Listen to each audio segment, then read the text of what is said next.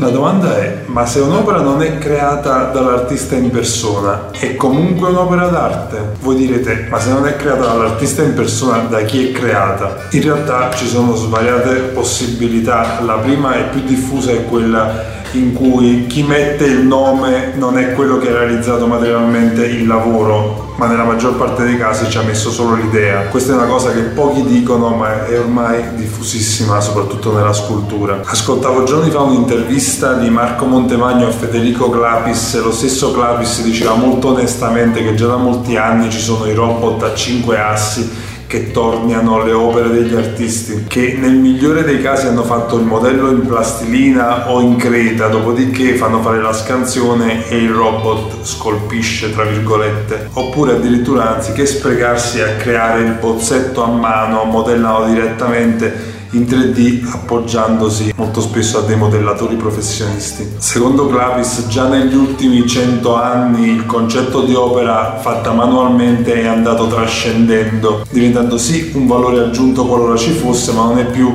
l'elemento determinante alla riuscita dell'opera. Ma è davvero così? Già facevo fatica ad accettare il fatto che la maggior parte, ad esempio, delle sculture in marmo fosse fatta per lo più dalle mani esperte e sapienti degli scalpellini di Carrara piuttosto che dagli artisti che ci mettono la firma. Ma è davvero la stessa cosa se un'opera la fa addirittura una macchina programmata dall'uomo o peggio ancora un'intelligenza artificiale? Pochi giorni fa sul Guardian è uscita la notizia che da Christie's è stata venduta per ben 432.500 pound la prima opera creata interamente da un'intelligenza artificiale, la prima opera creata autonomamente da un algoritmo. E infatti in basso a destra al posto della firma c'è un'espressione matematica. La cosa incredibile è che davvero non è un prodotto della mente umana, ma l'artista è proprio una formula algebrica inventata da un collettivo di artisti e ricercatori ricercatori francesi che si chiama Obvious e che si è focalizzato proprio sull'esplorazione dell'interazione fra arte e intelligenza artificiale. In pratica loro hanno creato un sistema a cui hanno dato in pasto circa 15.000 ritratti realizzati tra il XIV e il XX secolo. Questo algoritmo è composto principalmente da due parti, una che è chiamata generator e l'altra che è chiamata discriminator. Il generator crea una nuova immagine in base a questo set che gli hanno dato, dopodiché il discriminator cerca di capire le differenze fra un eh, dipinto creato realmente da un essere umano e l'immagine generata dal generator appunto. Lo scopo finale è quello di prendere per il culo il discriminator e fargli credere che l'immagine generata sia un'immagine realmente dipinta. A quel punto il gioco è fatto e spunta così fuori questa presunta opera firmata da parentesi quadre e tonde.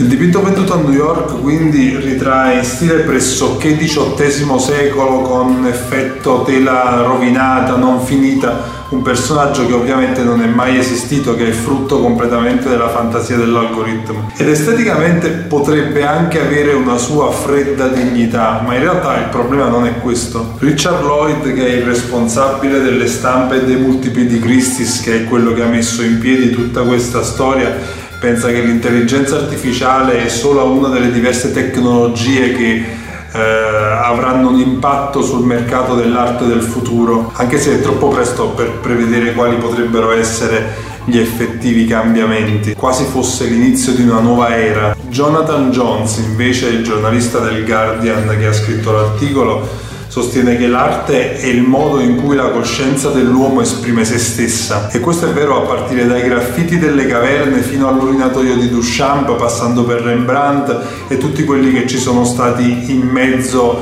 fino a ieri. Questo è quello che davvero manca nel ritratto di Edmond Bellamy e forse tornando anche ai robot che scolpiscono le opere a partire da scansioni o dai modelli 3D manca in generale quando un'opera non è un filo diretto che parte dall'anima, attraversa la mano dell'artista e modifica la materia.